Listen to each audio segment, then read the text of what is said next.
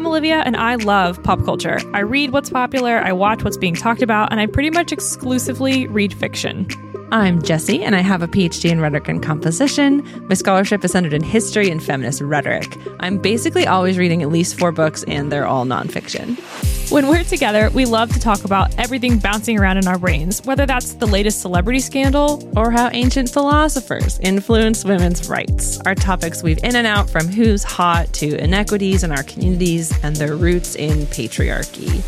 Our conversations get wacky, but they're all feminist at heart. Well, they're feminish. Hey, Jessie. Olivia, it's our favorite time of year. It is our favorite time of year, and we're so blessed that today, I don't even, like, what was the high today? sixty-seven. sixty-seven, I mean, that, by golly. For, that is, t- rarely do we get, like, such a perfect actual fall day fall, in Atlanta. Crisp day. So we're in Atlanta. Oh, it is sunny, but it is crisp. It, it just doesn't get like this that often. So today was the perfect, like, let's be outside. And then yesterday was perfect. I went on a it walk. It was so nice, like, yesterday. Oh my gosh, just absolutely yeah. lovely. It's the kind of weather where you can, like, wear a cardigan and yeah. like you still feel co- you're getting yeah. breezy, like you're not too yeah. warm. It's yeah perfect, absolutely perfect. So speaking of fall cozy weather, that brings in our favorite thing, spooky season, which is spooky season and scary movies. And so this is our surprise bonus surprise it's Friday the thirteenth. We're releasing uh, a thirteenth episode. episode about uh the trope of horror and the final girl, yeah and feminism and scary movies, say, yeah which is It was really interesting to think about. I was doing like a mental scan of all of the films, and I do think that a lot of scary movies center women. So I don't remember like who has said this or like who to cite, but really it's a thing of like horror being one of the first feminist mm-hmm. genres mm-hmm. to really do to, to actually center female. Yeah.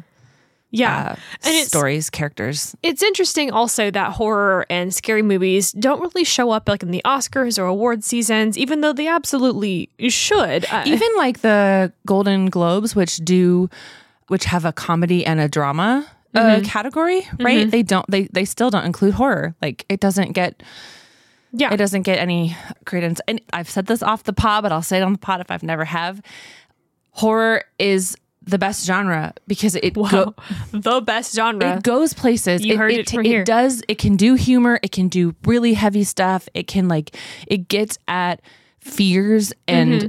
joy and love and desire because of the. It, mm-hmm. it gets at all those things, and like I think a way that also lets you play with what's surreal, what's supernatural, what's like it. Yeah, just get it lets you do so much with a story that you can't do in like the real logical world all the right. time. If you want to talk about like emotion. Horror is where it's at. Well, I it's mean, like, that is it's us at our peak selves, right? Like the, when we watch something and we're like afraid, that is right. like, and it's that that's such a rare, not rare. I mean, uh, this is a privileged thing to say that I don't feel fear a lot. Sure, like uh, yeah, I, I'm not constantly worried about aliens or whatnot. Like you know, I was going to say yeah. things like being unhoused or yeah, um, right. not being able to, you know.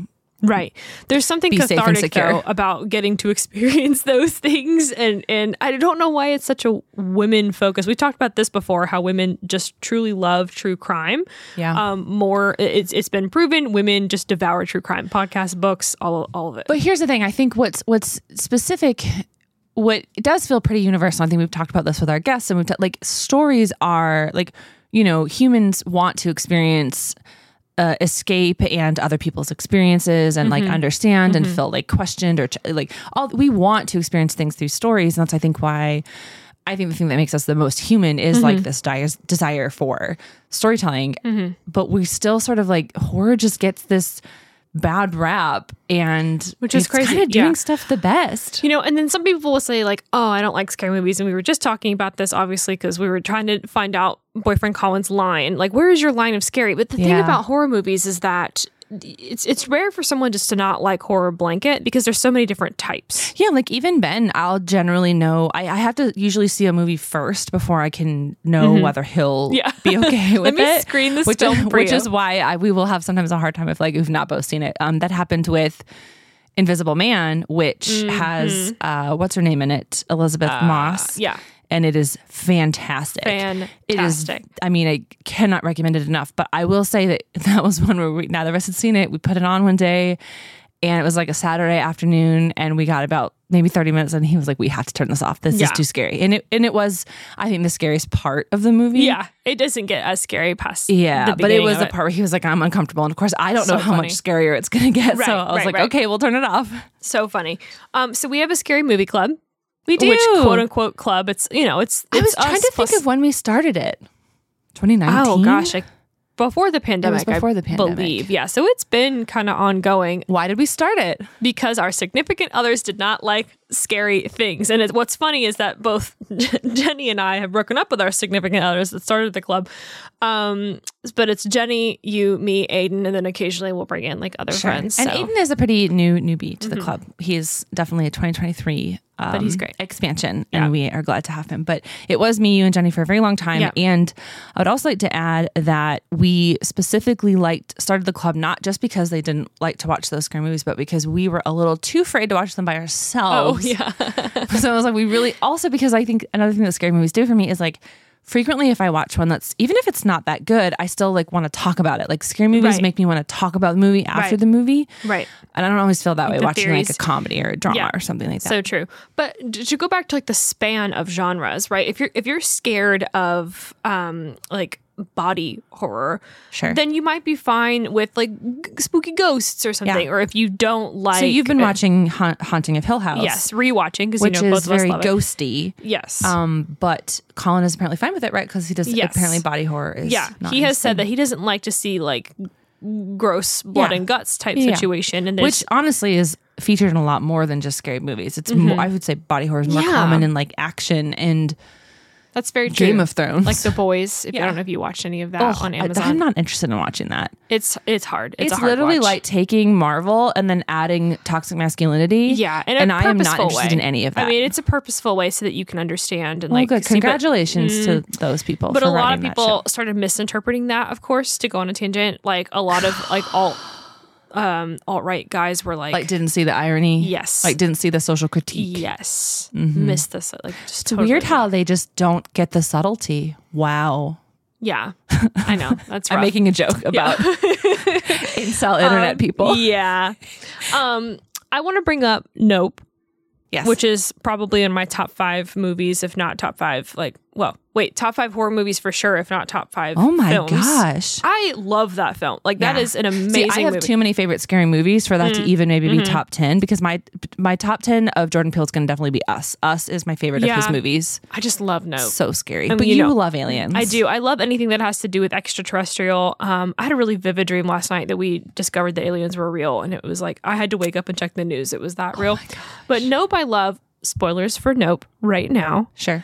Um, Nope, I love because it really truly gave me something so refreshing and new, which was that the spaceship That's true. is the alien. Like yep. that is like the animal, blowing. the creature is the sh- is, the thing we perceive yes, as a ship. The flying mm-hmm. saucer is the actual creature, and yeah. so it took like that a stingray trope. in the sky, right? And plus, um, he just has such a way of like giving you this like rich atmosphere that you didn't expect to be. I in. agree. Um, like this ranch. All of Jordan Peele's movies do that. I think horses, mm-hmm. and it's like what in the world? This like expansive universe. I just think is. Excellent. And it was genuinely terrifying, and yeah. not just one way, but so many other different types of ways. Like there's there's jump scares, there's the horror of what it's doing, there's which body is why work. So much of good mm-hmm. horror isn't about the supernatural, which is mm-hmm. our main mm-hmm. debate about Hill House is is oh, it yes yeah the depression or is are, is it haunted? And yes. it's probably both. Yeah, and it's yeah. that's great. I, every time I've watched it, I've gotten a different.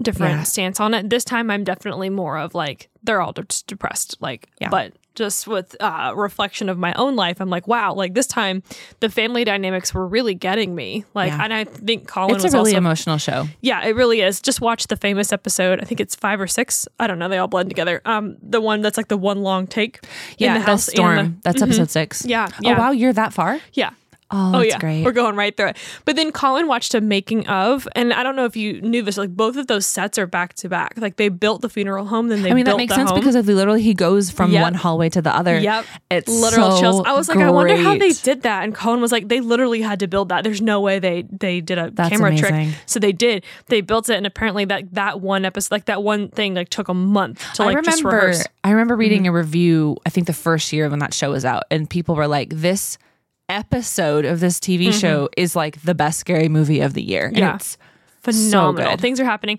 Hill House is a perfect blend of like ghosts, but then there's also like scary, spooky house. And like, there's enough window- like they get to build enough mm-hmm. story that mm-hmm. you really feel like you're in this family's right. predicament. Yeah, and there's going to be somebody you relate to, and each of the siblings is dealing with their own trauma as well. Yeah. It's just very intricate and really lovely in a way, lovely in like a scary, haunted, a haunted way. Yeah, yes. It's one of the most. I mean, I've rewatched it. I've watched mm-hmm. it four, if mm-hmm. not five times. Mm-hmm. And every single time I enjoy it like it's the first time. Also, mm-hmm. because when you throw in background ghosts, oh my gosh. I actually watch it. It's I'm a not thrill. Talking like passive watch. Thrill. I'm talking that I will sit down and watch it because there's, there's so ghosts many. Behind them and they have nothing to do with the plot. They're just there. I've been pointing and going, background ghosts, and Colin's been like, wow, okay, there is no. a ghost. Like there's a literal It's like, just standing ghost. There. It's incredible. There's like faces in walls and things. Like there's, there's that reflections one. In glass. I like to do yep. that a lot of like yep. there's a face there. There's like a hand. There's mm-hmm. someone mm-hmm. in the room behind them. Mm-hmm. Mm-hmm. So a trope. To bring this to podcast, yeah, let's talk about feminist oh. horror. Like feminist horror. Let's talk about horror as a feminist, or the idea space. That there's a last girl, right? The final girl, and I think a movie that really takes the genre is Cabin in the Woods. Takes the genre and explains it, right? Mm-hmm. Uh, so Cabin in the Woods, you've seen it. I have. With the four. And do we want to start a... there and go back? Because I want to go way back. Oh, to, yeah. yeah. But yeah. I don't know when. The, what's the best order? Uh, let's start there and go backwards. So Cabin in the sure. Woods is a great film. If you haven't seen it, I would say it's scary, but not that scary. Like as soon as the big scary part plays off, which is when you they're all in the basement. You can watch Cabin in the Woods with like a group of friends. Yeah, yeah. They're all in the basement and that part gets kind of scary. And there's a lot of blood and gore for sure. Right. For sure, but the whole point yeah, of it is kind that, of dark. It's like dark. It's like yeah. uh, there's it, it's in the night, if you will. So I feel yeah. like it's not like I don't remember being terrified by it, but also no. it's hard. It's a different lens for I yeah. think me and you because we watch so many scary things. It's like okay, so Cabin in the Woods is a great um, example of the archetype building because there's four or five of them. There's the jock. There's the hot girl. Mm-hmm. There's the nerdy girl. There's the stoner. There's one more. And then there's usually like one, maybe like the smart, nice guy. Yes. Right? Like the nice yeah, guy. Yeah. So they bring in all of these archetypes and then they really, really play them up. It's like, very much, it's it's pretty much Friday the thirteenth, which is mm-hmm. that where they're out in the cabin and they're mm-hmm. teenagers and mm-hmm. then they all die off. Mm-hmm. It's, right. Like I th- I would say that's the most like one to one. Like Cabin mm-hmm. in the Woods is starting with the premise of Friday the thirteenth and mm-hmm. then it goes from there. Yeah. I think it's an excellent one to watch if you're interested in, in seeing those sorts of archetypes and how the movie is um, tongue in cheek, um, not making fun of. It really does. Um, I was going to say, because I think we shouldn't give spoilers in case you haven't seen it because yeah. it's got. It's a niche one. I don't know got, a lot of people that have seen it. Really? It, yeah. But it, it, ha- it does a great job at critiquing the genre, but also like taking you where you don't expect to go. Right. And and it does, it ends, I think, with much higher stakes than people expect. Yeah. And I do like monster movies, and I know you do as well. And there's a lot of good monster stuff in it as well, in a weird, oh, weird way. But I like monster movies that don't show the monster. Like, famously, Jaws is well, so much better because you don't ever see Jaws. Like, once you see that fucking alien in Signs, he's not scary anymore. Oh, I'm I disagree. Sorry. I disagree. I think they're all scary. I think that I just want he's so much scarier as a shadow. Like he's mm, so much scarier mm-hmm, in the mm-hmm, corn stalks and standing on the st- on the roof. No, I think they're still scary, especially like with new age stuff that it's getting more and more specifically and it's getting more realistic. Like some stuff is like you mean so, like new technology? Yeah. So like Nope, I think is genuinely terrifying. Yeah.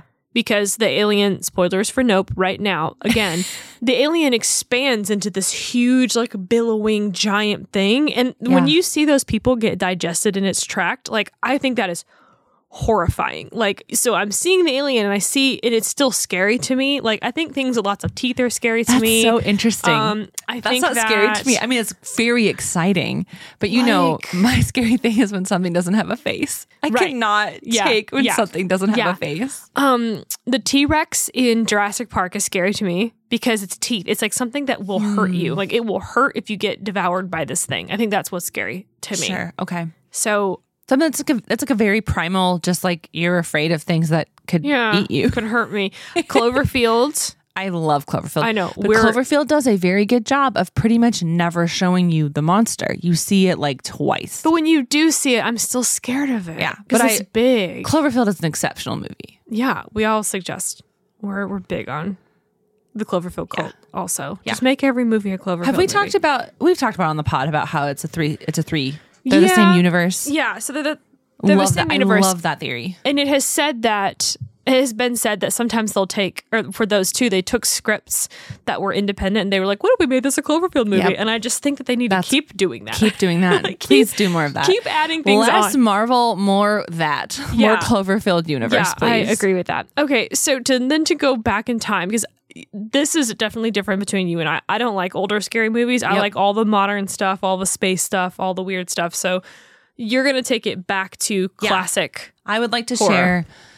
Um, the past couple of years, I guess this is my third spooky mm-hmm. season where I've gone deep uh, in a franchise, and I have really enjoyed it. And it started because my favorite scary movies are a trifecta of, it's really tricky. But anyway, okay, two of them are easy. Two of them mm-hmm. are easy.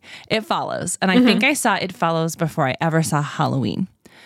Obviously, Halloween walked so that It Follows could run. Mm-hmm.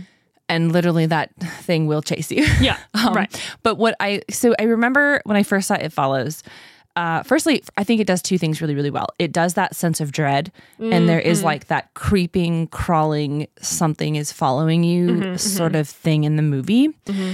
And also it has a fantastic synth soundtrack. And so that is also... The, mm-hmm. both of those things go back to nineteen eighty. When John Carpenter made Halloween, mm-hmm. and when I watched Halloween, I was like, O M G, because mm-hmm. I grew up in the era of post-Scream. Like, Scream had, like, Scream is very meta, right? So we mm-hmm. get to the nineties, and Scream is, like, analyzing... Actually, we should definitely talk about yeah. Scream. Let's put a pin in that, mm-hmm. um, of, of uh, being very meta about the universe. But then after mm-hmm.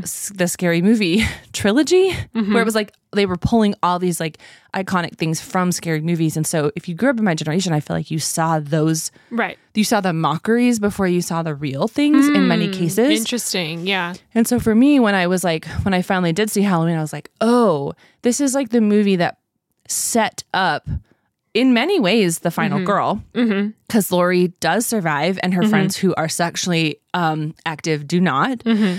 And she kind of has that like heart of gold mm-hmm. and she makes it to the end. Um, and then sort of what happened after with Halloween is something I will spend mm-hmm. a moment on in this podcast. um, but anyway, basically it was like that thing that kind of set up, like it feels when you watch it, like maybe even a little bit underwhelming, but that's because it was like defining scary movies for the next fifty years. Right. Essentially. Right. Yeah. So the final girl is usually somebody that is innocent. It's the virgin. It's like the whole, and it, and obviously there are subtle undertones uh, of pretty much always a teenager. Yeah, and it's the undertone of purity culture, don't you think? It's like a remnant of that. If you're the pure one, if you're the sweet one, you're going to make it. Well, especially because when the trope first emerged in scary movies, it was coming at a time when there was a lot when there was a lot of that, and it was a mm-hmm. lot of like critique. Uh, mm-hmm. Like it was it was absolutely meant to be like a social commentary on mm-hmm. on that. Okay. I didn't realize it was a commentary. I did think it was still a very subtle. Um, no, because the movie makers passive aggressive. Like you still need to be a virgin. Like women are not supposed to be promiscuous. I mean, I think you could honestly probably argue that either way, right? Because a lot of these, a lot of these movies.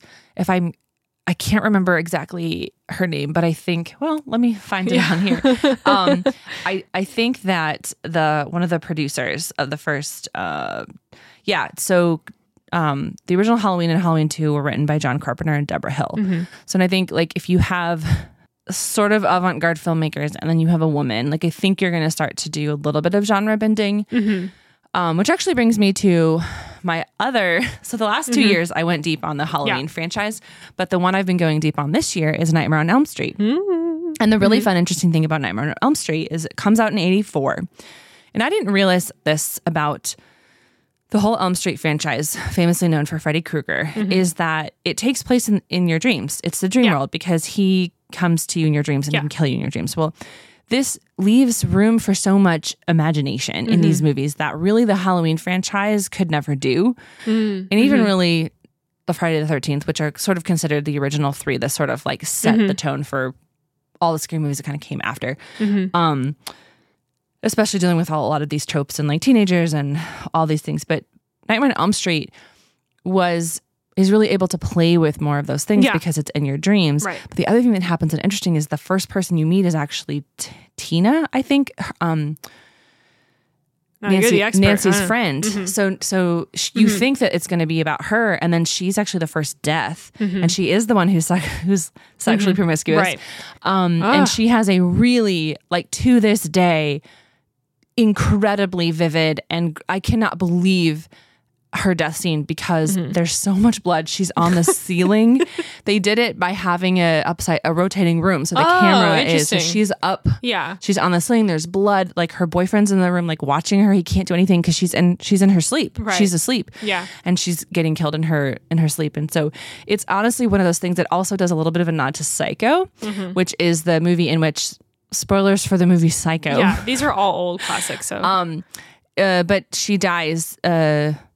halfway through the movie, mm-hmm. and then and then the movie really picks up and becomes like the scary movie of that it's that it is known to be, mm-hmm. because um but she's dead. So anyway, the, then it picks up but she's dead it picks up with her. And I actually um most recently have been watching Nightmare on Elm Street six, which is more commonly mm-hmm. known as Freddy's Dead.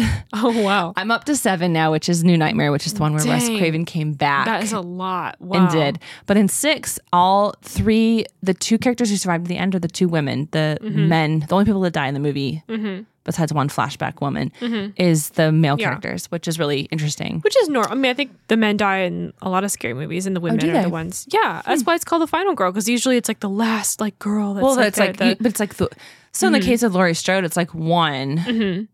but like only only. Also, a lot of the originals have very low body count, like two mm-hmm. to three people, mm-hmm, mm-hmm, maybe. Mm-hmm. Yeah, I'm trying to think of like, I don't know, for some reason when I think of scary movies and and at least some, some of the more modern ones, they are very female focused. Suspiria comes to Ooh, mind. You know, It Follows. Hereditary, Midsommar. We're following women and their story. Invisible Man, Empty Man. Well, Empty Man is not. It's the only one so far that has been kind of centered around a man. But a lot of the movies we have watched have been about women. The one we just watched, Birth Rebirth. Women. Uh, basically Frankenstein. Yeah, but it was excellent. Of though. Women. Yeah. Um, Very good. Yeah, I mean, it's um, it's still playing up that like women still love the horror, I'm assuming. But what's funny is I think that they don't. I, I think it goes back to that episode where we were talking about like, I think we can handle more scary things. Yeah, yeah. And I think we just fucking persevere. Mm-hmm. When we just like, I guess we're gonna be there at the end because yeah. everyone else couldn't make yeah. it. When we watch these, we are talkers, so we all talk through the movies. Um, and not I was, always, but sometimes, a lot of the time. We talk through those movies, a hundred percent. At least I do. If you want me to be, if we're not like stop, talking I guess I through them, stop. But like we'll we'll comment. Oh yeah, yeah. We're on not things. Having conversations, but I just I want mean, to clarify. So where I was going with this is that sometimes you'll hear us say, "I would go in there. Don't do that. Why are you doing that?" And it just like we just are thinking about when we're when we're watching. We're that's processing. Different than talking through a movie. Sorry, yes, that's what I meant. Um, we make. Commentary, colorful commentary, but it is it is very much so you can tell that we're processing what we would do in the situation. Mm, what what would I do if I was being chased? What would I do if this was happening like this? And so a lot of times it's like, don't go on that route, don't do that. But go that's get, what's go so get silly. The like, okay, for example, when we were watching Barbarian this year, yeah, oh my gosh, mild spoilers for probably the movie one of my Barbarian. Favorites, actually. Actually, if you haven't seen Barbarian and you plan to, maybe just skip a minute because mm-hmm. it's it's worth it's not excellent. It's worth not knowing anything. It really anything. Is very good. Don't watch a preview, but um, so when you in Barbarian, remember how so there's that scene in the beginning. Mm-hmm. Oh my God, what a good movie! Mm-hmm. Where you don't know whether to trust that guy. So the premise mm-hmm. is this girl shows up and she's booked an Airbnb and there's already someone there, mm-hmm. and he's like, "Oh, it must have been overbooked." Yeah, Toddy McHottie, and we're Skarsgård. Both here, and so like you can just stay here, and it's like a man. Mm-hmm. And this woman, and he's uh-huh. like, you can just stay here. So it's like, first of all, what do you do? Do you stay? You don't know this person. This could be a trap. There's all sorts of reasons why you're like, then he, something weird goes on. And then like, he's, there's a bottle of wine. And he's like, mm-hmm. well, I wanted to open it in front of you so that you knew I didn't poison it. Yeah, which is and already like, like a, okay. Red flag. Yeah. And that's like, are we going to share this wine? Like, this mm-hmm. is a stranger. I don't know him. You're, you're, we're, our flags were all the way up. All the way but up. Except you were like, this is the start of a, romantic yeah. comedy in like a different genre. If we were watching a different genre, this would be like guys, a meet cute with different lighting and different music. This is a rom com. But like, we're like, air, we're like, red flag, red flag. Like this danger, but no, really, danger. Because he's like, oh, I found this bottle of wine, and I like think it's he's a welcome like gift. Really cute, and you're like, wait a minute, like, and I just with different music, it literally could have been a rom com. But you're, but you're, so your laurels are like all the way up. Yeah. Then. she's like going down the basement, mm-hmm. and you're I'm like, I think we at this point mm. we were sort of, because we didn't know it was going to happen, right? But we were basically screaming at the t- we're like, oh, girl, I screamed at this you one. Do not yeah. go. Don't you know you're in a scary movie? You don't mm-hmm. go in the basement. And then mm-hmm. she finds like the secret door. Don't and go then she in goes, the secret door. Even further, it's like, you know when Ugh. You're in the Airbnb and you go in the basement and you find a secret door, and you then it has like a, it. You don't go in it. You just don't. Some things are better left oh unanswered. My gosh. So the entire time we definitely were like, what are you doing? Why are you doing that? All of it was, Barbarian was excellent though. It's so good. Yeah. So, so good. Definitely. But also, who survives at the end? The girl. Yeah. But that has a really incredible uh, first act and a twist as mm-hmm. well. True. So. But it's a girl, it's a female-centered protagonist. The woman survives in the end because she's the, mm. not pure, but she is like trying to do good. Like th- I think she's there to work for a nonprofit and like, she turns the guy down, and it's like all yeah. great. It Follows is the same way. The girl yeah, survives. Yeah, It Follows is yeah. It, yeah, it's very much um. That's the final girl trope. It's the final girl. She made it. She made it through. It's a phenomenon. All she had to do was pass her S T D on to someone else. Oh, God.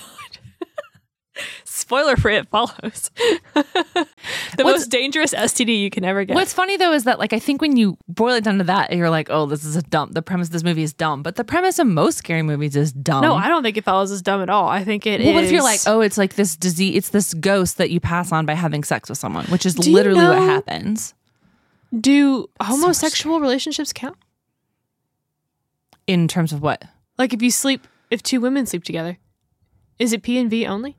I, I don't know why that would be like, I mean, the people who invented the tropes probably didn't imagine things beyond mm. heteronormative relationships. Well, now I have questions because now I wonder. Hmm.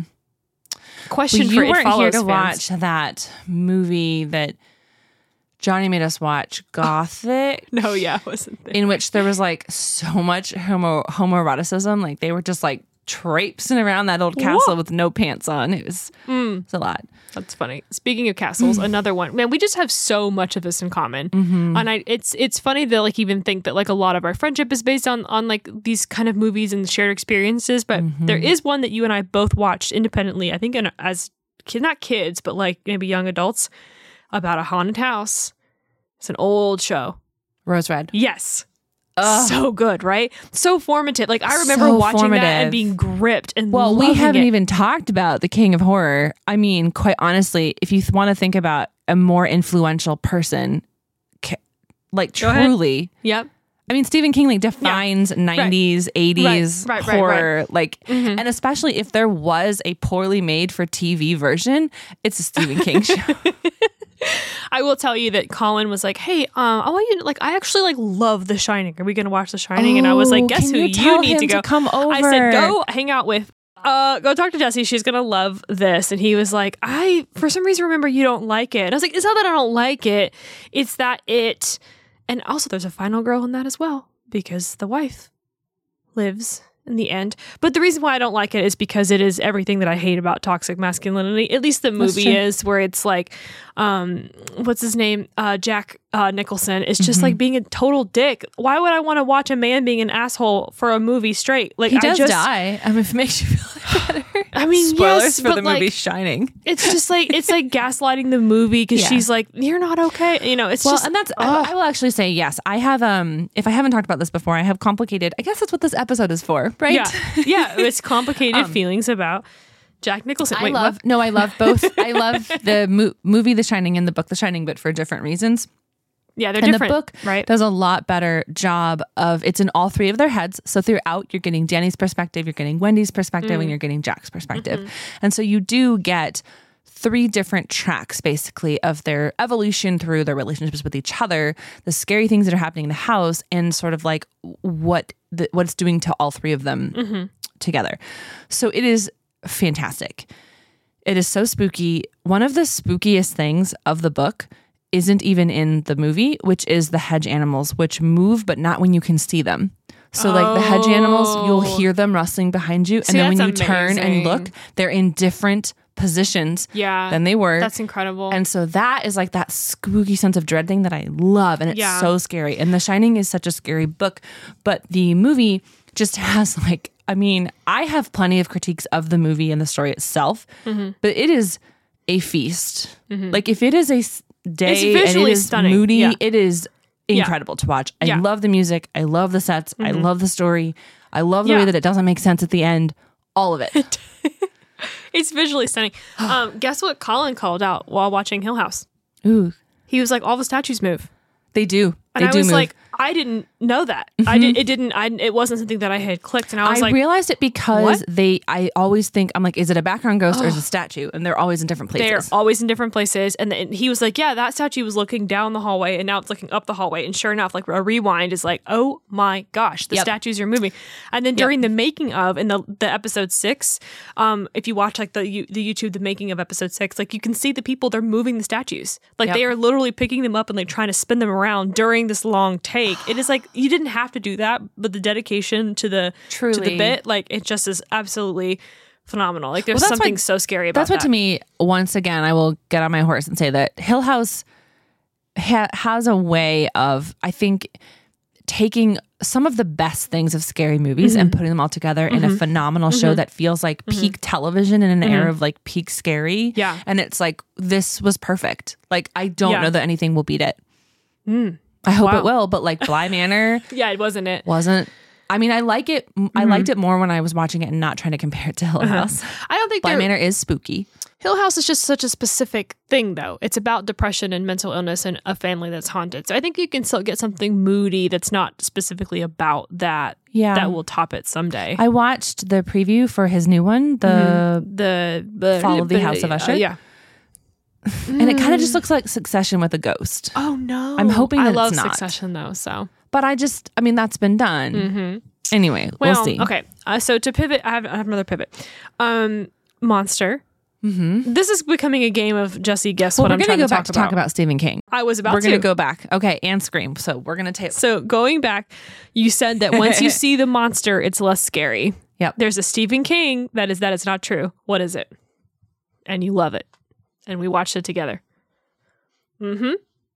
She's looking at me like, what? Think about it. There's a monster, and seeing it, seeing him is actually very scary. Because he... Oh, it. Yes. It is terrifying. The new one, the new Pennywise, I think he is the horrendous. The new one. Yeah. I think... So, okay, this is a perfect segue. Mm-hmm. Because if you want to talk... Did you watch scary movies as a kid? Yeah. Okay. Oh, yeah. Okay. So I mm-hmm. think that, I don't know if that's like some weird thing, but I have nostalgia for yeah. specific scary movies and scenes in them that still feel scary to yeah. me because of how they scared me as a kid. And the It was a made-for-T V movie, right? The one from the mm-hmm. nineties. It was yeah. not like a theatrical release. It was yeah. a two or three part, really long. It's a very long book. Mm-hmm. It it goes back and forth between decades, mm-hmm. right? Mm-hmm. Um, there's just as many hauntings in the present day as there are in the childhood. That movie, it was formative for me mm-hmm. in a way. Mm-hmm. And I don't think that Pennywise is very scary, but I do think that Tim Curry oh. is fantastic. And I there are scenes from that movie that I will never that will never leave my brain. Mm-hmm. Really? I think Pennywise is scary. Uh, the new both- one I think is genuinely oh, okay. so scary. Yeah. I think both yes. of them are pretty pretty spooky. I'm not a clown person though either, so like I just think that's something really unsettling. But there's it. something about his teeth, oh, and even no. they did a great job with the teeth in mm-hmm. the nineties, but they mm-hmm. did a fucking great go- job. It's not with just his the teeth; teeth it's like, they like get they like get, he like salivates. Yes, I was gonna say it's the wet. It's like it's the gross the, and spittle. And then he has that kind of like you can just tell he's Empty not Man, real. But it's like. Like yeah! it's, it's so no! it's so scary. No. That little the noises. So scary things in movies. Um, someone banging their head on a wall for no reason. Hello, Hereditary. That flippin' noise that, that the scary things make, and it actually happens in Signs when you turn on the little yeah, radio, the little yeah, clicky, the little weird uh, surreal clicky things. I kind of strange A S M R sounds. Yeah. yeah, and then somebody being closer. Like if you look at them and then you turn around and you look back and they're closer. Always scary. That's Luke's ghost, right? Always, always from Hill House. Oh my god. Gosh, incredible. So scary. All of them. Mm. There's a couple others. Like those those will never fail to scare me, for yeah. sure. Things without faces are genuinely yeah, that's, scary that's to Jesse's me. Thing. Genuinely scary yeah. to me. There's things, a ghost in Bly Manor and they don't have a face and it's very troubling. Things that could bite my arm off are scary to me. So Pennywise also. mm. Yeah, Pennywise will take your whole arm. Teeth. Rip it right um, off. So Pennywise, uh, not Pennywise, It is a really interesting one because, you know, I hate children. I don't hate children, but I don't enjoy children's stories. Stories that follow children. I don't. Yeah. I think that teen years um, I didn't really enjoy mine. And then also it bugs me to no end when there's no adults involved. I'm like, this would not actually but happen. But I actually think, no, I actually want to say, pause to say, that is actually an important trope of scary movies, is that they rarely will involve adult and right. an, an, an adult. And I think it might have to do with just the fact that they know that they won't be believed by adults. And then frequently when they do right. bring adults into the situation, they don't yeah. believe them. I just don't It Follows love it. Has like no adults in it. Right. None. But they're not teen teens though. I'm talking, these are like kid, like eight, like oh, nine to twelve. Like that's I don't. Not, those aren't teens. Did I say teens? Yeah, I meant, I meant chilled, like just anywhere from like nine to fifteen. I'm just like, I okay. just, you're just not.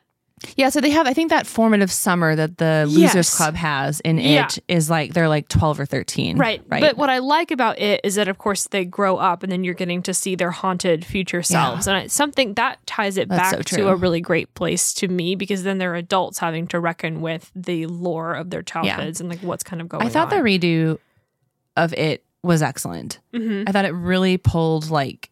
The heart from the first one, yeah. but like didn't make it gimmicky. I think mm-hmm. that Skarsgård is genuinely terrifying. Mm-hmm. Bill Hader is so cute. Um, yeah, I, I really is Jessica Chastain. She's gorgeous. Yeah. Yeah. Please cast her in everything. I think she's the most mm. beautiful human being. Like, mm. I think that everything I watch her in, I'm like, she is just absolutely stunning. Okay, so there was It. Mm-hmm. Then there was Rose Red. Yeah. So me and Olivia, did, yeah, we both watched this mm-hmm. as a kid. I remember, mm-hmm. um, you know how I had surgery on my fingers when mm. I was in eighth grade? Mm-hmm. Um, I had two cysts removed from my mm-hmm. fingers, and I remember being in my bed in eighth grade and going home and watching the three-part series for the three nights when it came on. And this mm-hmm. was like two thousand two, yeah. so you didn't have a D V R. Like I watched yeah. them on the with the commercials, and I was like, everyone leave me alone, I'm going mm-hmm. into my room to watch Rose Red. And that is and there's like cheesy. Previews there's like a preview for like what's gonna, gonna happen be like, what's next. Gonna happen next yeah, and you're happen. Just like it, excited and it's, and it's cheesy, but it is a it's a haunted house story. It has telepathy. Yeah. It, like it's it, it it is the house grows and changes yeah. and moves. But and, in my kid brain, it wasn't cheesy at all. I remember not thinking it was cheesy. I remember thinking it was incredibly scary and incredibly like really cool. And that hmm. I love haunted houses. Like I love I that too. Trope. So I, I think that too. Just kind of solidified that and yep. like implanted that in my yep. brain. I think we've said this before, but like haunted houses scare me because they're things that I can relate to. Whereas like. Mm-hmm. Movies that are scary in space, ultimately less scary oh, see, because I, I can't mm. I can't relate to being mm-hmm. hunted by a monster mm-hmm. in space. You know what I mean? Like it's not as yeah. it's not as um that's think, not as scary. But I haunted houses are such a great setting. Mm, I think it's feeling trapped. It's not like mm. where it is. It's like realizing that you can't get out. Sure. That you're stuck. So that could happen in a haunted house. That can happen in a space station. So that's I think true. That's the feeling of it to me, is that you're stuck somewhere, and then there's a little bit of like you're not being believed, so you're gonna have mm. to th- do things yourself, and yeah. Mm. What's your favorite like aspect, theme, character, part of Rose Red? Um, definitely the supernatural telepathy thing. The one so were girl you, like, who's like sensitive, the, um, mm. the leader who sent them all in there, and was she's like. Oh, yeah. What she's like dating the yeah. grandson of they the homeowner. They knew what they were getting into. They all sign up. I remember, like she even said. I, I just recently started rewatching it, and then I didn't pick it up back at it. But she does say, like she offers them jobs. Like she's like, yeah, I want you to come with to this haunted house. This is consensual. Like they they, they consented to be there. Like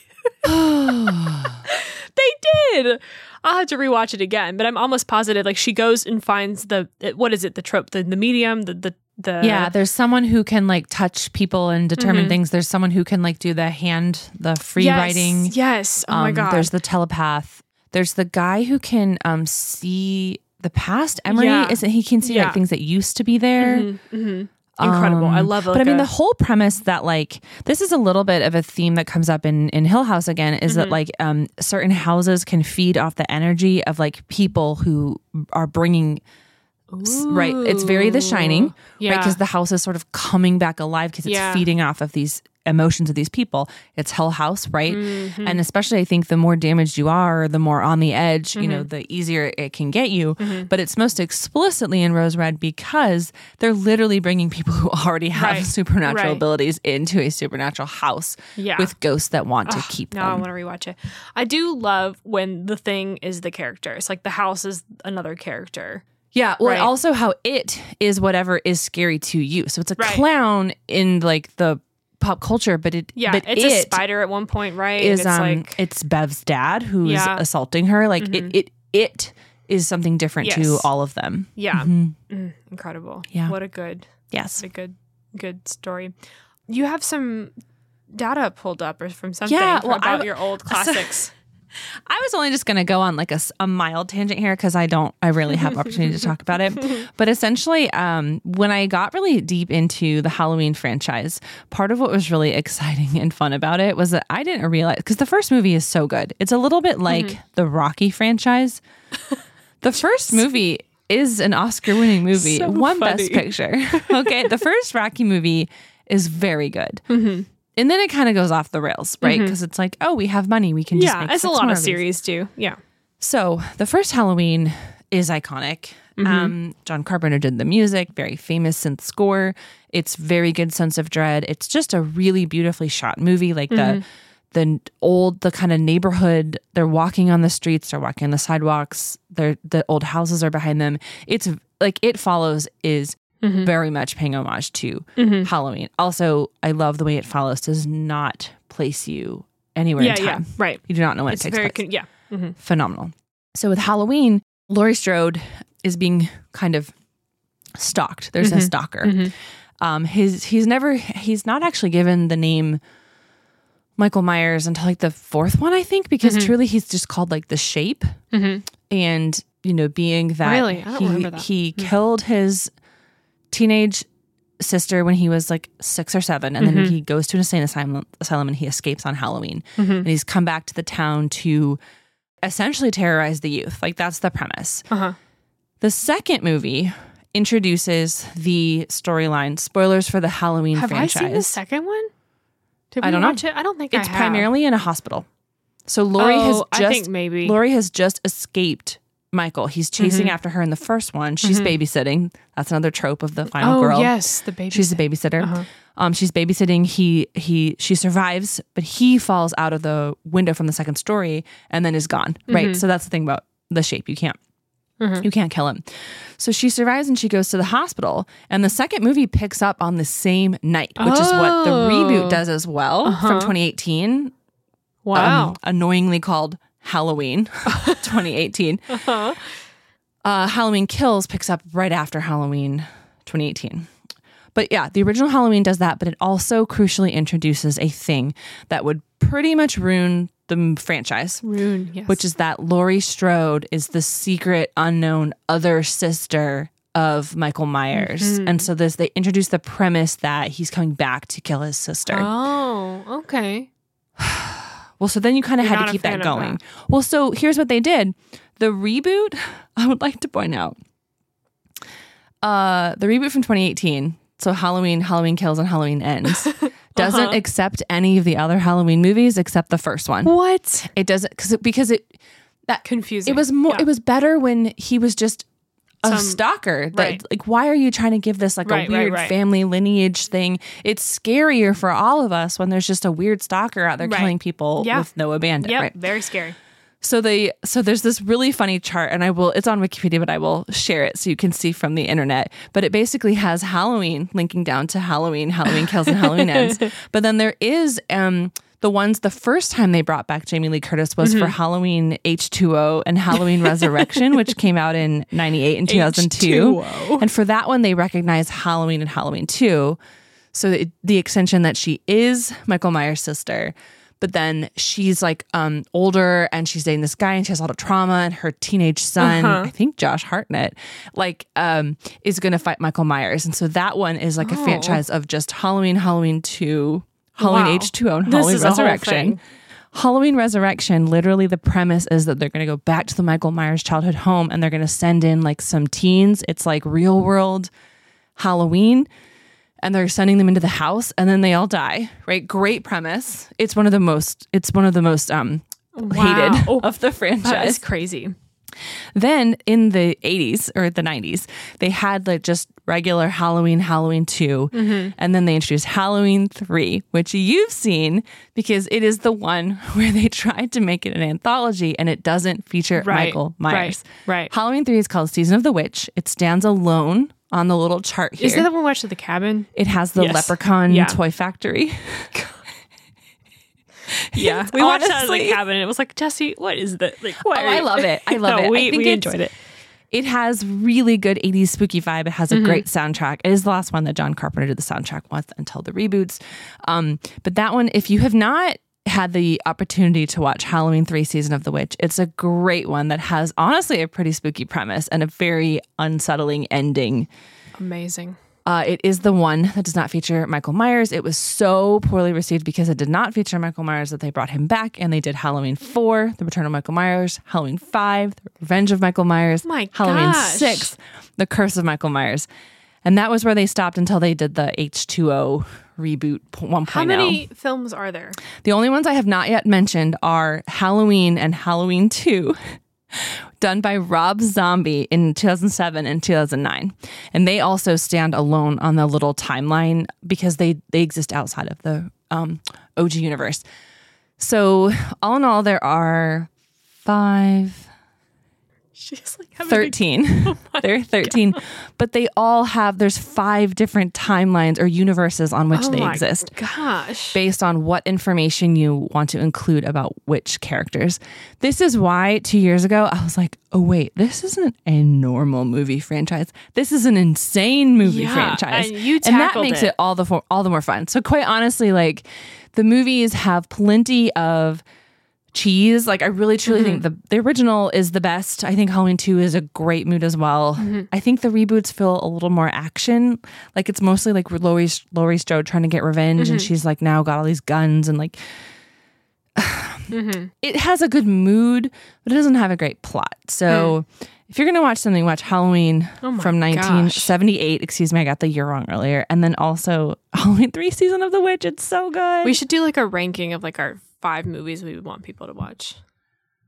Oh, that would be yeah. so hard because based on what you like are into. Yeah, so it would be like follow Jesse for follow Jesse's five for like. We could classic. do a little post of like what are our top five. Yeah.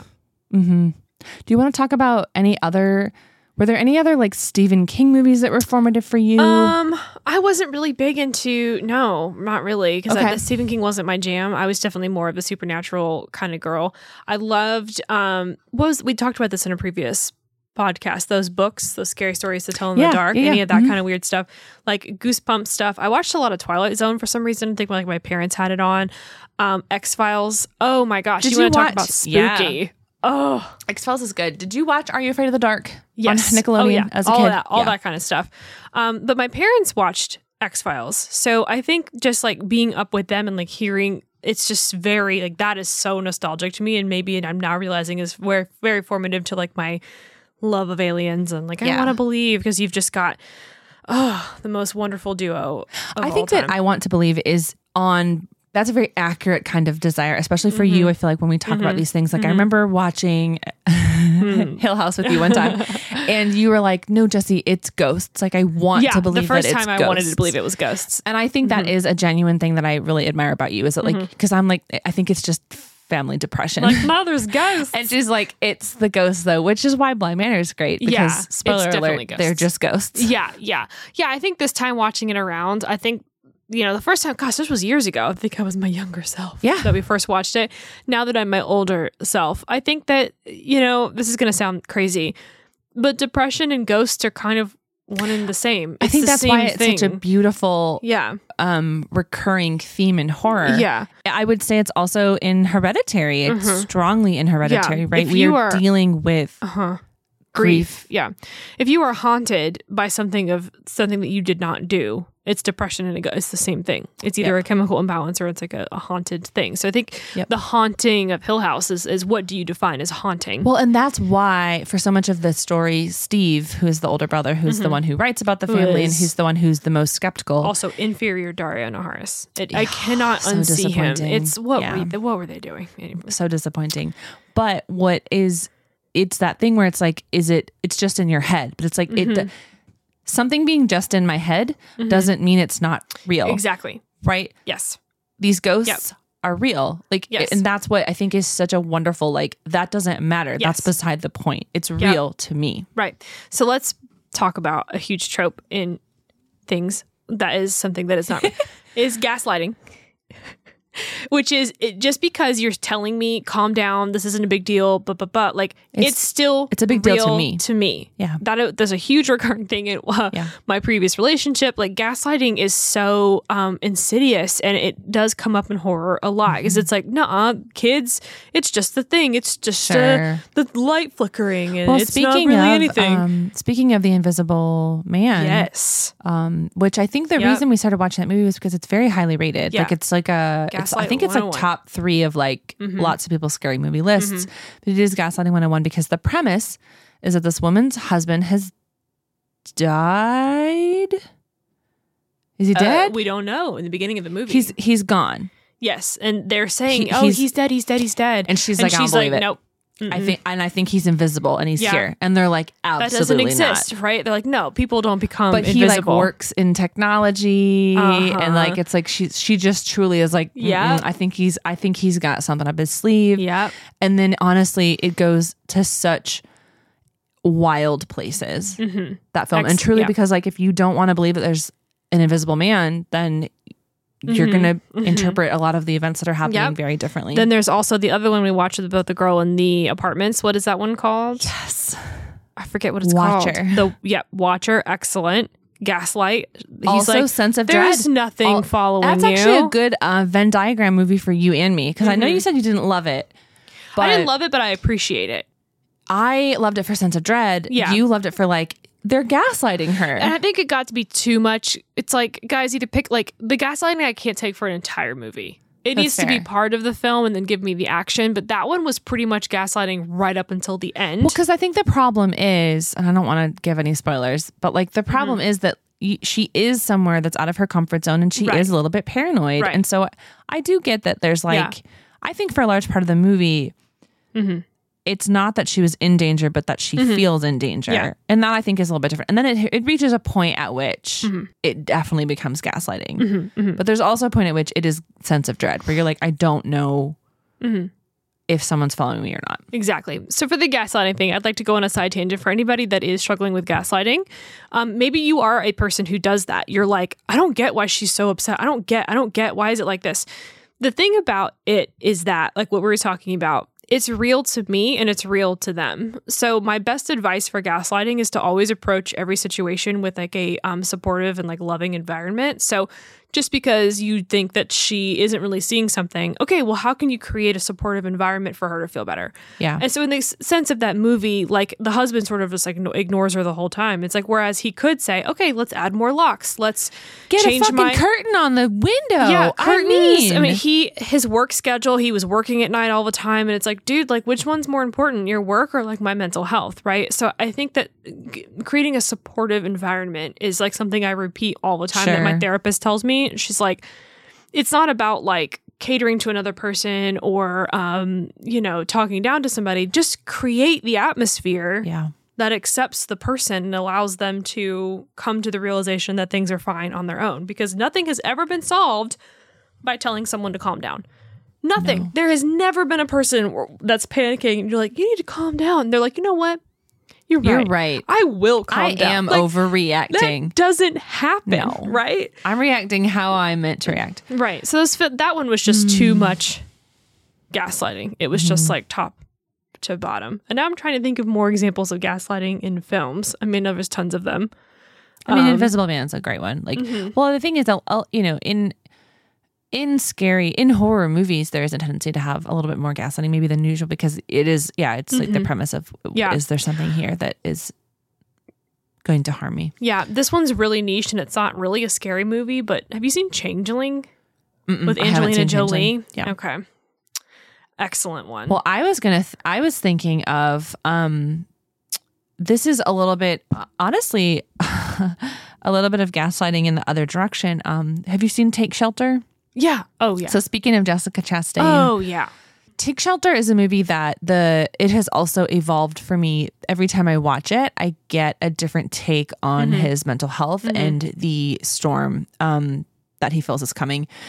Take Shelter has oh, one of my favorite actors. Um, Michael Shannon. Michael Shannon. and he's he's very spooky. He to pops me. up in movies he's too, spooky. And you're like, he's in this movie. Like mm-hmm. he's in um, Bullet Train, which I love that movie. Oh, and, and I've never seen Bullet Train. You guys need mm-hmm. to watch it. It's like a fun. Yeah, you need to watch it. Like just turn it on. It's a really fun movie, but he's yeah, in it. That's a good recommendation. But I mm-hmm. Take Shelter is you know it's Jessica Chastain and Michael Shannon, and they're really top notch oh, playing against God. each other yeah. and like what each of them is sort of going through in their mm-hmm. small town marriage, and their daughter um is deaf, and so they're working through like mm-hmm. anyway there's a lot of really mundane things that I think feel very real and troubling, and then it has this premise of is it a storm mm-hmm. is a storm but, coming, or is it his mental health, and the, it's that same yeah. thing though of like it doesn't matter, it's the same thing, it's the same thing to him, and people aren't believing him. Yes, but she does go a while helping him and supporting him. Oh no, she's she does. Like, I think it's most. I think yeah. it's mostly the people outside of that marriage. Yeah, which is one of the reasons why when I rewatched it, I was like, wow, there's really, there's really something to say about the way that they operate in this marriage, and everyone mm-hmm. outside of them, everyone in the rest of the town is like, girl, why are you with him? He's mm-hmm. crazy. This is a lot. What's going on? Mm-hmm. You're unstable. Mm-hmm. And and but she but she. knows and understands, I mm-hmm. think, in ways that would be hard. And he he keeps having these dreams. Yeah. And then when he's awake, it's hard for him to, um, like he has a dream yeah. that his dog bites him, and then he has to like give the dog away to his brother. Yeah. And he finally confides in his mm-hmm. wife about this. He flinches the next day when yeah. she touches him, and he's like, she's like, did you, you dreamed about me, didn't you? Like that uh-huh. I was going to uh, harm you. And it. But it's uh, one of those things where you're yeah. like, damn, yeah, like what would you do? And he's, um, the dream world you mm-hmm. has mm-hmm. harmed him, and then now you have to still have like a real marriage, right? And it's obviously that's like a, a you know, again going back to like this trope of, of scary movies, but it's like that thing where it's like it it's it's it's all these things mm-hmm. happening in our brains that we're having to work through in the real world mm-hmm. that just feel so um so real. Yeah. What is your stance on dreams? Like, what do you what do you think they are? I think they're definitely, they're definitely our subconscious mm. processing a lot of, lot of things. Mm-hmm. There are, I've been, I was having a weird phase recently that has kind of ended where I knew that I was having really elaborate mm. dreams that mm-hmm. were like very plot driven. So I was really not in them, but I was like watching wow. them. Mm-hmm. And I would wake up and be like, man, my subconscious is just like doing a lot. Like she's doing mm. a lot. Mm-hmm. And it felt like almost like this weird thing where I couldn't, rem- I could remember having the sensation that I had had these weird dreams, but mm-hmm. like not a smidge about them. Mm-hmm. And it made me like truly understand. Well, first of all, like how little we know, understand about dreams, but I yeah, like, I crazy. think there's genuinely like a second Jessie who's like living in the dream world, and sh- yeah. I don't even know what her life is. Wow. That's a lot. That's cool. That's cool for Jessie. Yeah. Yeah, I took a dreams class in college. It was part of the honors track. Don't ask me how. Um, and if you write down your dreams every day, they start to become very, very vivid. So I don't do that. I also do suffer from sleep paralysis if I sleep on my back. So oh, I don't sure. do that. Um, sorry, Colin, I'm going to bring you up again. But Colin um, ha- has dreams pretty consistently. And I'm of the same take as you. It was just like, I think there are subconscious trying to work things out. And so he had a dream last night that he was like trying to follow me, and I was like ignoring him. And like, and I was like, okay, we need to like... like that's, you know, yeah. something telling that you're like not, not you're worried you're not keeping up with me, or like something. And he was like, no, it's it's not that. It, it was just a dream. I, I do think that like I think there's a I think there's both. Like I think that mm-hmm. you're there's absolutely dreams where your brain is trying to process things that are happening in mm-hmm. your life, but I think they get mixed in with mm-hmm. surreal things, and so then the, what comes out I don't think is as easy as being like mm-hmm. oh this means this. I think it's a lot more complicated than that. Wow. Well, I definitely dreamed last night that we found aliens and they were raccoons with wings, and yeah. we were like, oh can my God, I, they're dangerous. Can I give you mm-hmm. a, an example of um I think how I visualize dreams is like, you remember, well, I don't know, you probably remember this, but like C D ROMs, like before we had flash memory, yes, you knew so. how like a computer, you'd mm-hmm. eventually have to um, defragment oh your computer gosh. because the way it would save memory is it mm-hmm. would find a spot, find a spot, find a spot. So everything right. would be really split up. Mm-hmm. And it's it's like saving it and saving it and saving it. And then when it fills up, it will go back and it will rewrite, right? Mm-hmm. I genuinely think that our subconscious is a little bit like that. And I think that's how your dreams can get wow. so goofy, because it's like, oh, over here, it's the thing that I was supposed to do this week and didn't. And over here, it's this thing that's nerv- unnerving me about my family. And then here's like a weird uh, carnival. And then like all three happen all at once, because like that's what's happening. Like if your brain is like processing information, because I think your brain simply does like, it's going to put some stuff wherever it has room, and it's going to like push out other things, you know? That That's got my, really deep, Jesse. That's my analogy for memories. That was incredibly deep. Oh. Like, you just decided to walk us no, through. No, no, I mean, I've, I think that. That's my. That's not a new analogy. Like, that's how I think about dreams.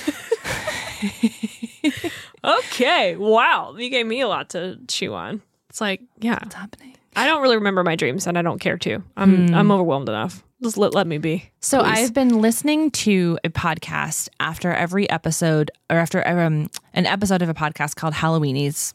Uh, they, they started by doing a movie by movie, like deep dives, like three hour episodes about each Halloween movie. And that's how I would like mm-hmm, mm-hmm. really got into like um, just thinking about the movies after they were happening mm-hmm. and thinking about them in a franchise as a whole.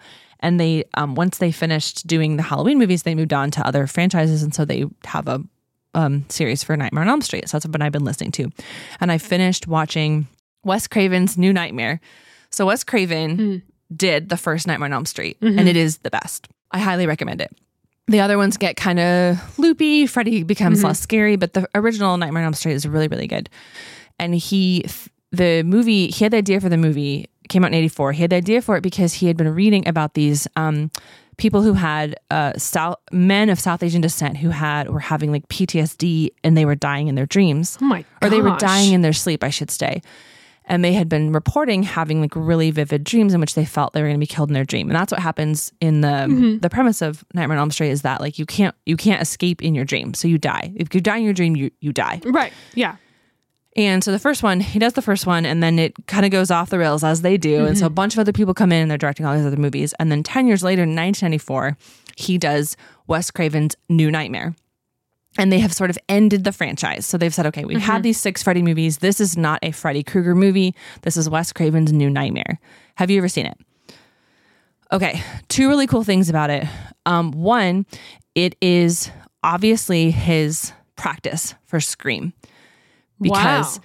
it is the woman, Heather Langenkamp, who plays Nancy Myers, mm-hmm. Nancy, whoever, Nancy in the first one. Mm-hmm.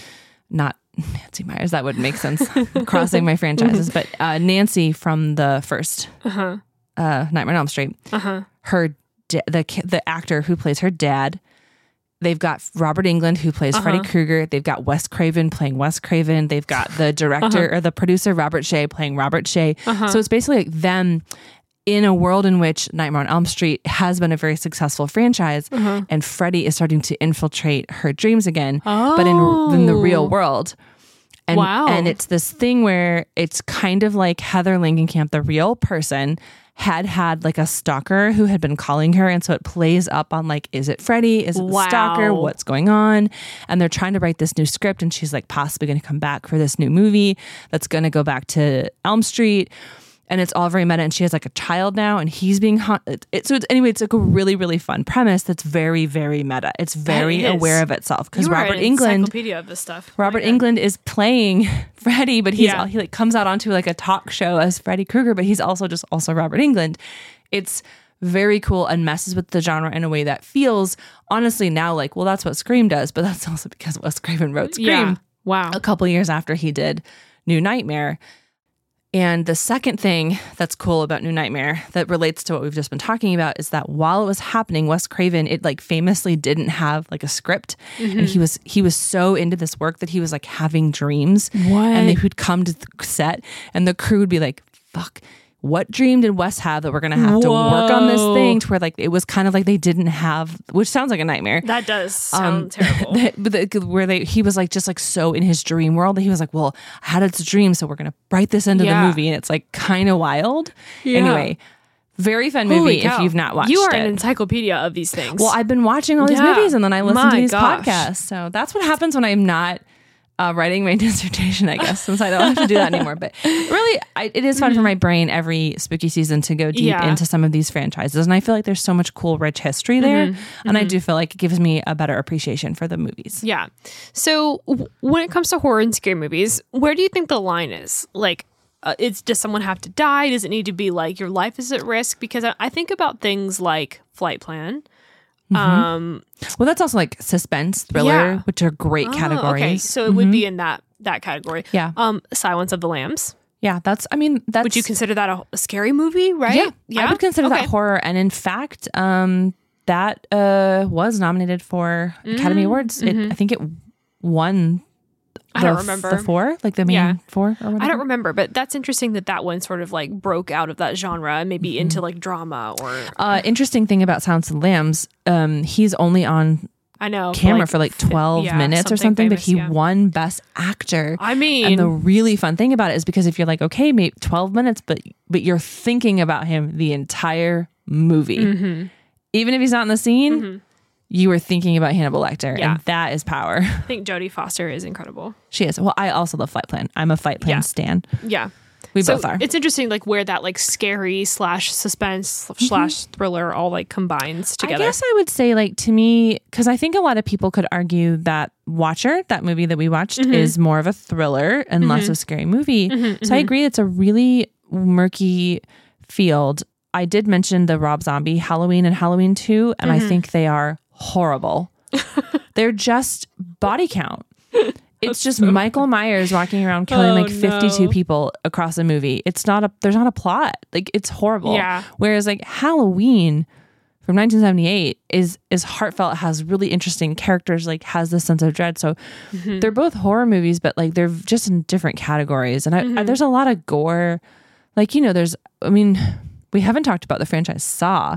Oh, the my original God. Saw is fabulous. Oh my gosh! But it what gets really grisly. Yeah, like this Saw that franchise gets yeah. really bad. Saw unfortunately turns into how many crazy ways can we have Just people like have the to kill Rob themselves? Zombie Halloween. Yeah, yeah. And the original Saw, though, yes, it is about that, but it's also not. Like and it has Saw, a great mystery. Oh my You're God! Like, want to know the, the backstory? Twist, one of the best twists in.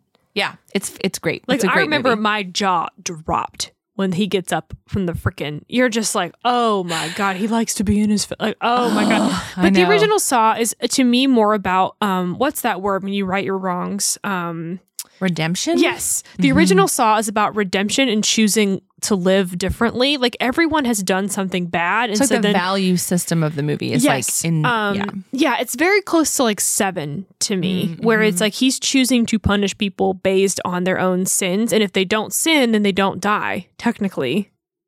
Yes. Yeah. Yeah. Yes. Yeah. Mm-hmm. In Seven, like everyone I was thinking dies. About Dexter. Oh, also excellent. I love Dexter, except for the last season. Um, and I did not like the the, the new reboot, the yeah. reboot. I did not like it at all. I'm sorry. It's fine. I think Dexter is like really cute too, and like I didn't really feel I it. Thought, I mean, that show went off the rails around the fourth season. So, but the first couple were so well, good.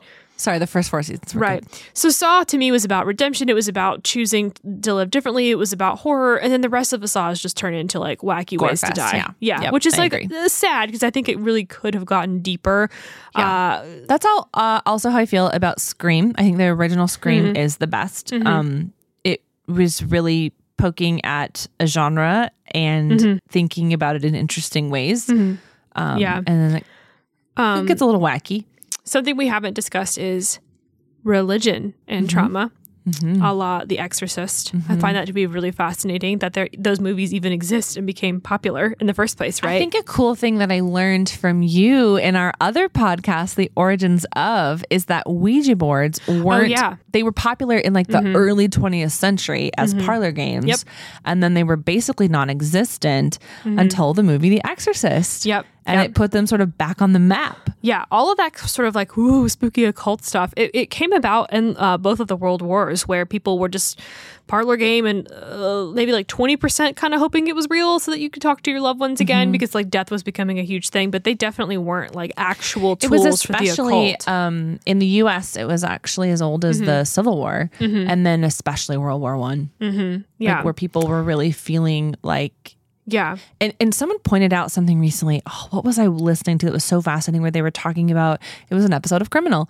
Um, they were talking about this idea that at the, think about World War One, and we've just invented like a way to record people's voices mm-hmm. and also a way to transport people's voices mm-hmm. across phone lines. So mm-hmm. we have phone lines and we have um, record players, right? Mm-hmm. What, is it so much of a stretch if you can hear someone in France that you could hear someone in another time oh. or space dimension, right? So like, think about like what we know about science. Like, I don't even understand electricity in, in twenty twenty-three, let alone I'm in nineteen nineteen and my loved one has died. And, and I, dang, Jesse. Now we have recordings. But it's like, that's like a cool concept, right? It's like, it's not that much of a reach to be like, well, couldn't we contact someone from the beyond? That was deep, Jesse. I'm just blowing your mind, but no, that was did, honestly an episode bit. Of Criminal. So shout out to, to, there was a recent episode where it's like um, World War One, and there there was like a seance in like one of the army uh-huh, P O W uh-huh. camps, and people were like, "Yeah, I'll believe it," because like kind of seems Who's like to say, yeah, exactly. Wow, that's crazy. Um, what's funny is that in Hill House, Steve, young Steve, actually says, because Missus Dudley is like, "Those games," and he was like, "Oh, you mean all the parlor games that are in the hallway? Like they're not real things." Um, I was like, "Yeah, I knew that." It's a fun fact is that a Ouija board is not had nothing to do with the actual occult. Um, it was nope. the Satanic Panic kind of situation where all that stuff was suddenly, yeah. Um, but The Exorcist is something that kind of amazes me a little bit because of our culture. Like the fact that it was made during the time that it was made and became popular and not like banned everywhere is fascinating to me because it, it's literally about a demon that comes, I guess. I mean, it, I think it, it, it was certainly like not going to be casual viewing. I don't think. Like right. I think it was genuinely very scary to people. Mm-hmm. Whereas like, I don't think that it's very, mm. there's a couple of disturbing scenes, but it's mostly like, yeah. It's kind of a melodrama to me. However, oh, I think it has that, it has the trope of like religion, mm-hmm. you know, beating out the devil. It makes yeah. you think of The Conjuring too, like yeah. those kind of movies where it's like the good versus or, evil. Yeah, yeah, yeah. That's a huge trope as well, but I don't think we connect with that one as much. We tend to be more. I mean, not as much. I, Like, didn't we watch Insidious? Yes. Do you like, are you pro yeah, Insidious? Like, I enjoyed it. That had devil. Doesn't he yeah. like go to an underworld? It's not religious though. It's more of that. They they actually say he's like a demon. He He's not mm-hmm. the devil. He's like a demon of something. But to me, like, to me, any, to me, the acknowledgement of ghosts is the acknowledgement of an afterlife. Which is the not like I'm thinking about spatial planes. See, guys, this is why horror is fun. Oh my god, Jessie, should, she's thinking about spatial planes. My but god, I just mean like if there's demons, if there's a demon world, Sorry. you know what I'm seeing? Like, yeah, yeah, yeah. God, this this is why I love horror and scary movies. Mm-hmm. This stuff is just literally all over the map. Mm-hmm. You're, you're, we're talking about demons. We're talking about religion. We're talking about ghosts. We're talking about haunted houses. We're talking about aliens. We're talking about monsters. There's just so much that you childhood be, trauma, childhood depression, trauma. Scary clowns, gaslighting.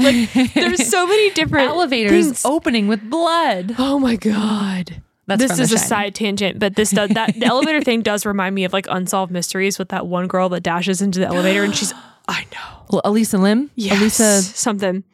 She like runs in the elevator and she peeks the, out and she's like looking both ways tangent. And then she's found dead later. Side tangent uh, on true crime. The number of times that I have watched that video released by the L A P D uh, and I, it's like everyone on the internet and collectively was like, if we watch this one thousand times, it will tell us something. We'll figure it out. But there's all sorts of people. There's a documentary that Chilling. breaks down like the way that the elevator numbers don't make sense. The time clock doesn't make sense. Oh. Her behavior is erratic. I just got chills. It is genuinely mystifying to me. Yeah. Oh my God. Yeah. Terrifying. That's one of those things where when I die, if like some, if I'm able to find out stuff about stuff, I'm going to be like, tell me what happened. Yeah. Like tell me That's a good how one. she got in that water tower. Yeah. Like, yeah, I want to give me some I of these unsolved know. mystery yep. type things. Yikes. So what are your top three scary movies? And we can do top um, five if you want to. Nope. Um, I also really, really, really love Suspiria. Mm-hmm. I thought Suspiria was an excellent, like, it not a house, but like a haunted, like, ballet. Yeah. Um, Tilda Swinton. Yes.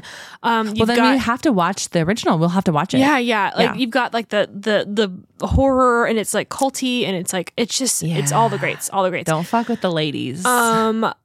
Uh, Hereditary, I think, is Ugh. just so genre changing. It was just so blatantly awful. Like the not, last thirty minutes uh, of that movie are some of the scariest things I've but ever watched. The first parts of the movie are also genuinely terrifying. Trauma? Yeah, like oh my god, like yep. just the most like jaw dropping. Like wow, they really went there. You know? Oh my god, Toni Collette should just be give her all of the awards in that movie. The sheer amount of human mm-hmm. emotion that she is able yeah. to express. Yeah. I've I, nothing compares. And you know, I, I've not said this on the podcast, but I've told you this a bunch of times. That she has one of my favorite quotes about acting, where someone, a reporter, comes up to her and they're like, "How do you get into the role? Like what? Like what kind of method?" And she was like, "No, honey, it's called acting," and basically slamming those that like actors. have to like go to extremes and do all the things. Like yeah. she genuinely Christian is Bale, just yeah, like, yeah, Jared Leto. Yeah, um, she just genuinely shows up and is a good actress. Like she just shows up and with the raw emotion and can figure it out, because to her it's like that's the job, that is the art form. But like you the know method why? is like I'm gonna uh, I'm gonna bring it back to feminist here yeah, because I think she it. she knows about feelings. Oh, you know, like I think if you can if you can find mm. an emotional space in your body, mm-hmm. you can del- probably deliver something powerful as an actor. I say that I'm not an actor, wow. but like I don't know. It just seems like if you, it goes back to human storytelling, right? Like if we've all experienced things and we can bring our own like. How did that feel mm-hmm, when mm-hmm. my, you know, grandmother died? And then now I'm thinking about yeah. like, I mean. You basically just said that Christian Bale has repressed emotional. He stunted he, emotionally. Probably. Sorry, Christian Bale, but. Uh, You're probably not wrong.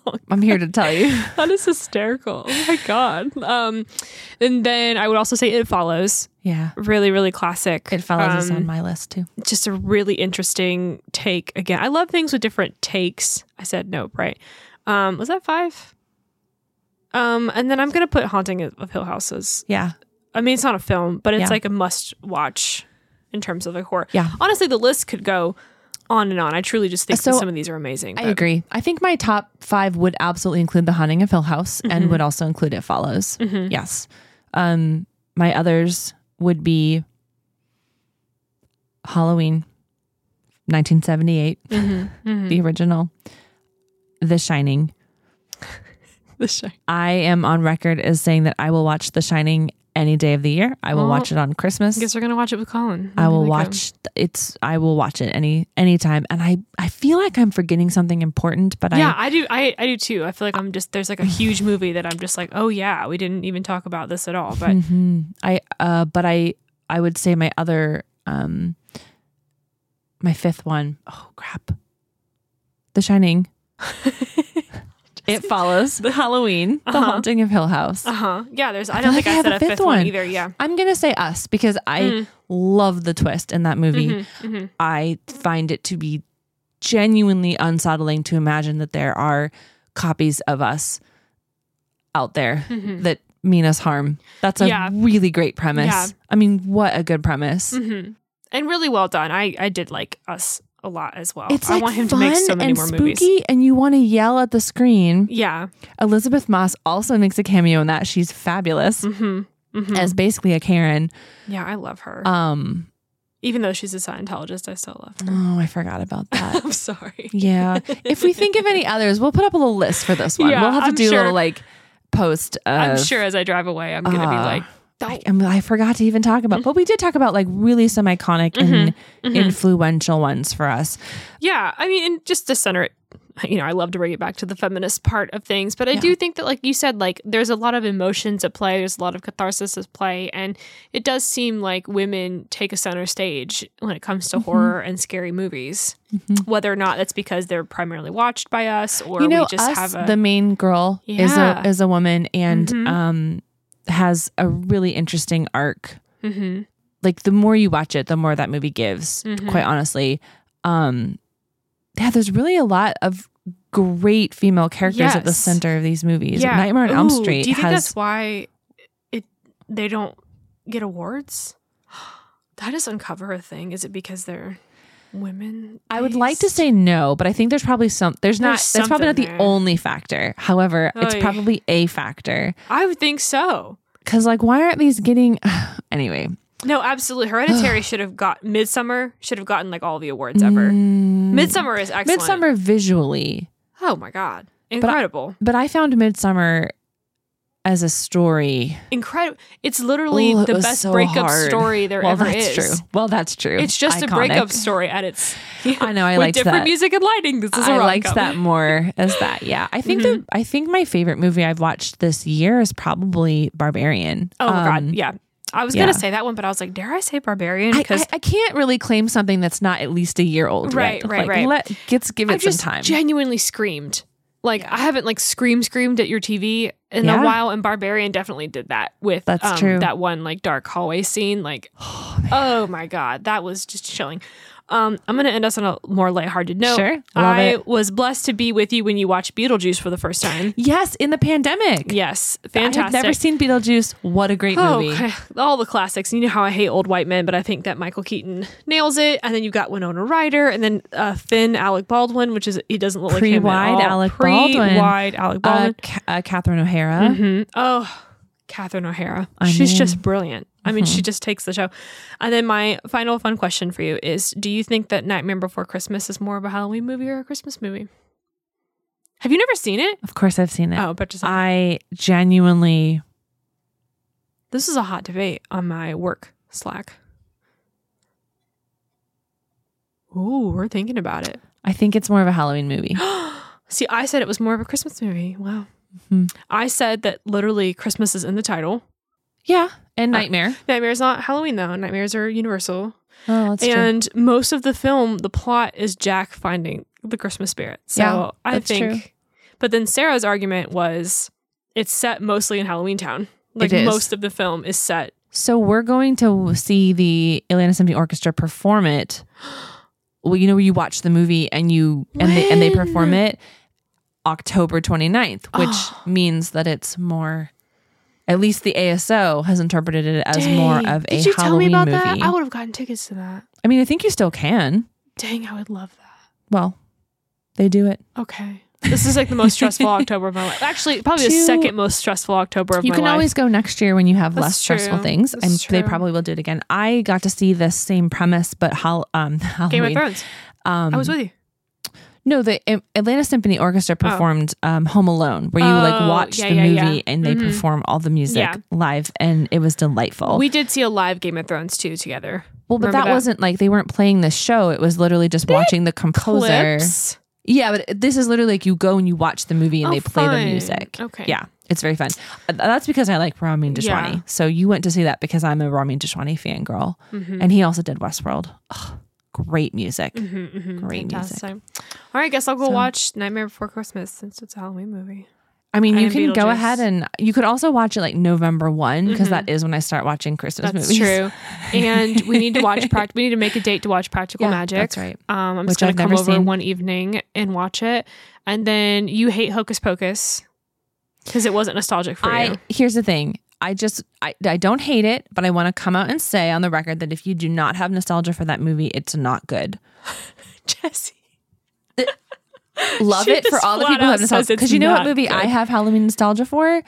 Double, Double, Toil and Trouble with mm. Mary-Kate and Ashley Olsen. Yeah. And that movie is objectively not good, but I do watch it every, I do watch it every Halloween good. season. That's hysterical. Oh, I'm going to put my fifth as an honorary, oh no, I already said Us, but I'm my honorary sixth.